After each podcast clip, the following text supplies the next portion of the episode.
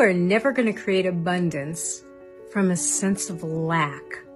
So many times people are looking at their lives and seeing what they don't have or the income they don't have or what they should have. And then they're trying to find the next theory, the next hot thing, the manifestation technique or the business hustle technique. And it never works because you're never going to create abundance from focusing on the lack in your life. You're going to create abundance from abundance. The more you start focusing on the good in your life right now, the more you're going to be resourced and connected, and you're going to find the exact right way for you to create abundance. If you want more information on this, I'm teaching a course on it. I'm so excited to be leading an intimate coaching group. Uh, join me. It's going to be an amazing experience. We're going to create it from abundance.